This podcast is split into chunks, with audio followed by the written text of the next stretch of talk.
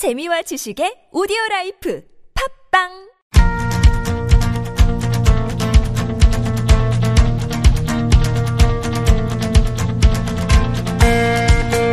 시민의 방송 TBS가 지난 한 주간 주목했던 이슈를 살펴보고 TBS를 포함한 우리 언론이 나아갈 방향을 고민해보는 시간 TBS의 창입니다. 오늘은 이종임 경희대 언론정보대학원 객원 교수와 함께합니다. 어서 오십시오. 네, 안녕하세요. 네, 오랜만에 뵙습니다.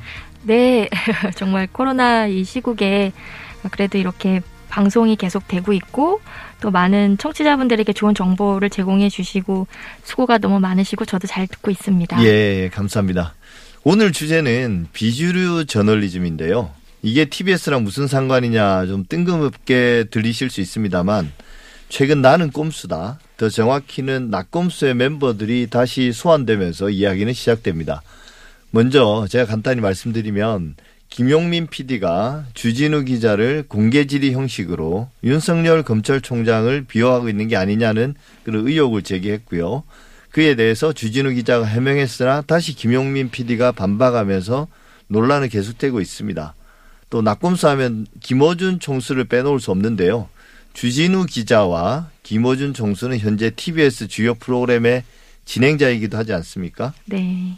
일단 낙검수의 내분이라는 그런 프레임을 만들고 이 김용민, 주진우 두 사람의 갈등과 논란을 신나게 그리고 이제 꼼꼼하게 보도하는 그런 언론들이 있더군요. 조선중앙은 물론이고 일부 종편들인데요. 이종인 박사님은 어떻게 보셨습니까? 그 논란의 중심에 서 있는 그 김용민 PD님, 주진우 기자님 두 분 모두 그러니까 다 아시겠지만 나는 꼼수다 사실 이 팟캐스트에서 굉장히 큰 주목을 받았던 분들이긴 합니다. 그리고 돌이켜서 저도 이 사건을 통해서 좀 여러 가지 생각들을 하게 됐는데요.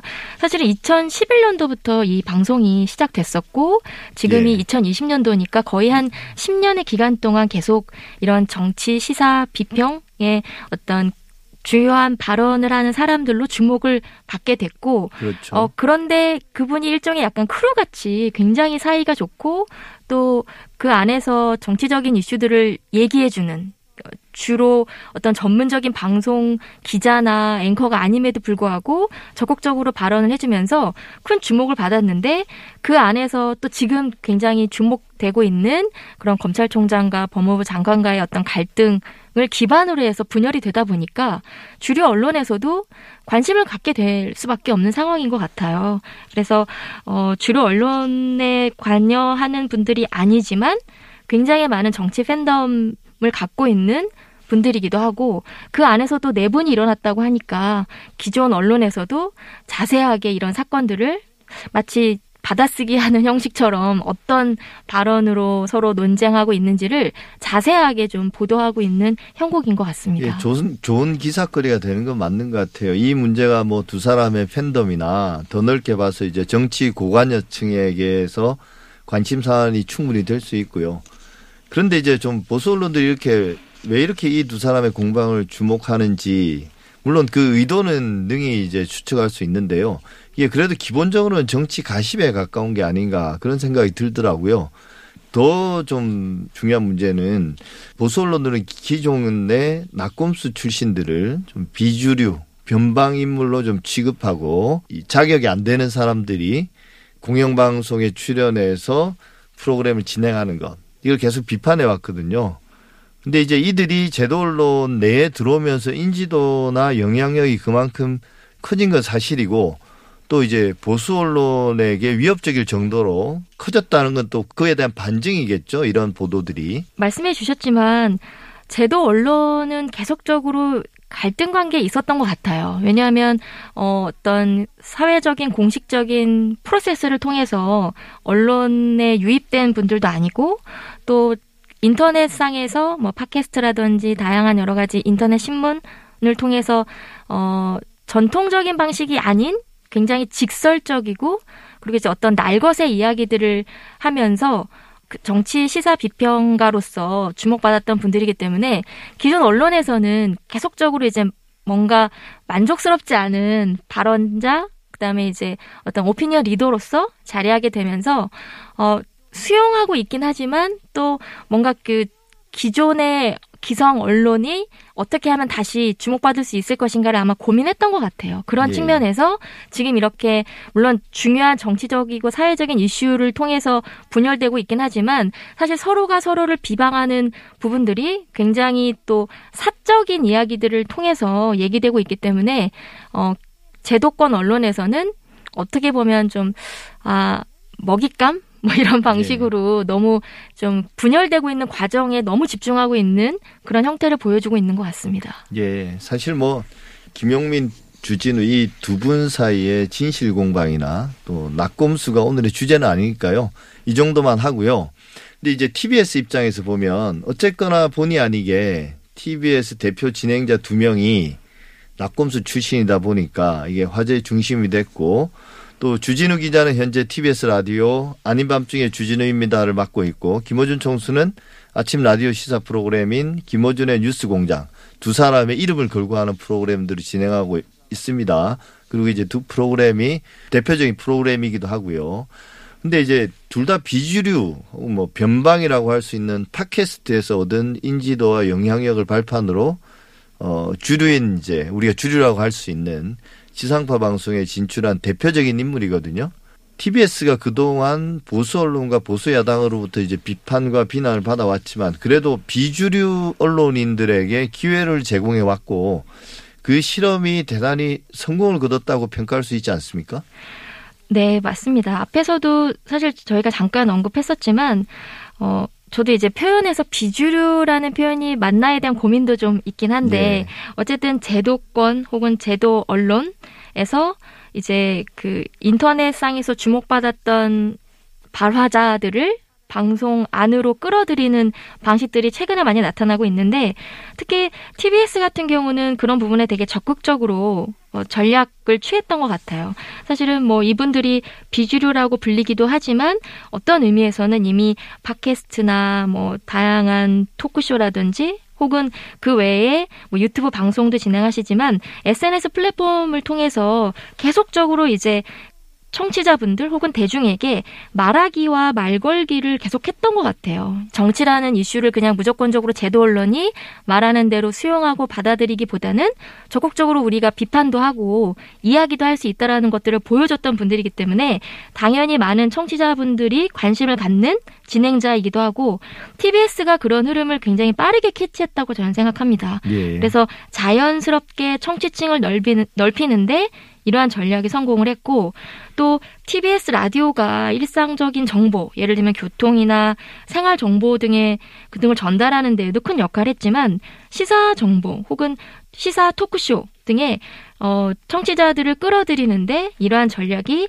어, 굉장히 크게 성공을 했다라고 저는 생각을 합니다. 예, 뭐 저도 개인적인 생각이지만 이 최근에 이제 KBS의 저널즘 토크쇼 저희가 좌초하는 것들을 보면서 내내 논란이 돼 왔거든요. 그 KBS 내부에서는 뭐 TBS에서는 어떤 그런 새로운 흐름들이 이제 인입되는 것을 막는 어떤 어 저항하는 그게 저항하는 그런 어떤 내부적으로 결집되어 있는 그런 집단 뭐 그게 기자든 PD든 어 그런 것들이 좀 약하지 않았나 어 그런 생각도 좀 들더라고요.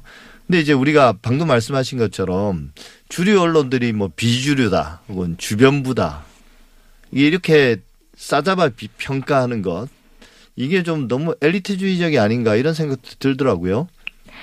어, 네. 지금 진행자께서 말씀해 주셨지만 사실 이분들의 왜 이렇게 많은 사람들이 열광하는가가 또 그 증거이기도 한 것 같아요. 기존의 엘리트 중심주의적이고 또 제도권 언론이 보여줬던 여러 가지 보도 행태에 대해 실망감을 느꼈던 시기가 사실은 굉장히 오래 이루어졌고 그 간극을 이 낙검수 중심에 혹은 그 외에 많은 분들이 있으실 텐데요. 이렇게 인터넷상에서 적극적으로 발화하고 자신의 의견을 표명하는 사람들이 특히나 또 많은 관심을 받게 된 것 같습니다.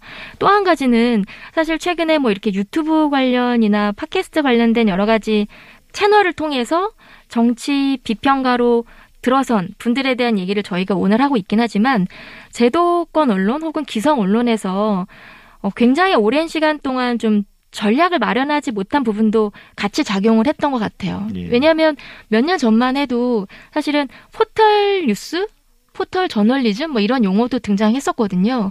그 당시에도 제도권 언론은 적극적으로 대안을 찾지 못했던 것 같아요. 그래서 그게 지속되면서 다시 최근에는 유튜브와 같은 소셜 미디어 플랫폼이 또 어, 주목받고 있지만 역시나 새로운 이 플랫폼에 대해서 제도권 언론은 굉장히 엘리트 중심주의적인 시각에서 적극적으로 다양한 채널을 수용할 수 있는 방법을 찾지 못하는 시간이 길어지게 되면서 어, 계속적으로 구별짓기만 하고 있는 것 같아요. 그냥 예. 비주류 언론, 뭐 비주류 어떤 진행자 이런 방식으로 얘기하고 있지만 실제로 많은 대중들은 그 분들이 얘기하는 발언에 혹은 이야기에 굉장히 관심을 갖는 경향성들은 더 커지고 있거든요. 그래서 이런 부분들은 앞으로 그 제도권 혹은 뭐 기성 언론이 다시 한번 좀 깊이 있게 고민해 봐야 되는 지점이기도 한 것 같습니다. 예, 시도하지 않은 건 아닌 것 같아요. 근데 그동안 뭐 기자들 블로그를 운영하거나 혹은 이제 기자들이 또 유튜브나 팟캐스트를 여러 방식으로 시도해 봤지만 별로 성공적이지 못했다는 그런 한계들을 어, 드러냈거든요. 그러다 보니까 이제 그게 아무래도 그냥 기자라고 해서 매체만 받아들인다고 해서 되는 게 아니라 그 매체에 맞는 어떤 어, 화법이나 어떤 이슈들을 가지고 대응을 해야 되는데 그런 것 없이 그냥 매체만 받아들인다고 해서 성공하는 걸 아니라는 걸 이제 그동안의 경험들을 통해서 잘 보여준 것 같아요. 근데 결국 이제 우리가 팟캐스트나 유튜브 이야기, 그 새로운 플랫폼 이야기를 하지 않을 수 없는데 그 최근 언론진흥재단이 발표한 언론 수용자 조사에 따르면 국민의 3분의 2가 유튜브를 본다고 합니다. 여기는 이제 팟캐스트는 뺀 거예요. 어, 이런 팟캐스트 유튜브 저널리즘이 성공한 이유는 뭐 그동안 많이 말씀을 하셨는데 간단하게 정리하자면 어떻게 될까요? 어, 이런 온라인 중심의 사실 커뮤니케이션이 갖는 장점을 기존의 제도권 언론이 또 준비하지 못했던 부분이 같이 작용했던 것 같습니다. 예를 들면 익명성이라든지 또 즉각적인 소통이 가능하다라든지 또 오프라인 커뮤니케이션 방식에 비해서 어, 즉흥적인 견해, 또 직접적인 표현, 뭐 처음 떠오르는 생각 이런 것들을 자유롭게 이해할 수, 얘기할 수 있거든요. 그래서 마치 내가 친한 친구들과 함께 어, 사담을 나누듯이 정치 네. 얘기를 할 수 있는 느낌을 전달해 주면서 어, 많은 대중들이 어, 좀 새롭다. 내가 듣고 싶은 얘기를 해준다. 라고 하면서 이제 관심을 갖게 된 부분, 부분들도 있는 것 같고요. 또 하나는 이 유튜브와 같은 플랫폼 같은 경우는 말하는 사람이 듣는 사람과 함께 현장에 물리적으로 있진 않지만 마치 대면하는 것 같은 느낌을 전달해 네. 준다는 거죠. 그래서 지금 여기에 우리가 같이 있는 것과 같은 느낌을 주기 때문에 거기에 이제 플러스 시사 정치적인 얘기를 해준다는 거죠. 그런 부분에 있어서는 기존 언론에서 가- 관심을 갖거나 이야기하지 못했던 부분을 채워나가게 되면서 이제 이런 유튜브와 같은 플랫폼이 크게 주목을 받았다라고 볼 수 있고 진행자께서도 말씀해 주셨지만 기존 미디어가 이런 흐름에 또 적극적으로 호응을 하지 못했던 것 같아요. 예를 들면 워싱턴 포스트 같은 경우는 온라인상의 그 사이트에 어떤 기사를 어떻게 배치할 건지 또 그 관심 있는 독자들은 어떻게 반응하는지에 대해서 그 적극적으로 대응할 수 있는 인력이 굉장히 많이 배치되어 있거든요. 예. 근데 국내 같은 경우는 언론사의 그 사이트에 직접 들어가서 기사를 보는 경우가 사실 얼마나 될까. 그런 부분들을 모두 다 포털에 의존하거나 유튜브에 의존하거나 이런 방식으로 그냥 진행자께서도 말씀해 주셨지만 그냥 플랫폼을 적극적으로 선택했다.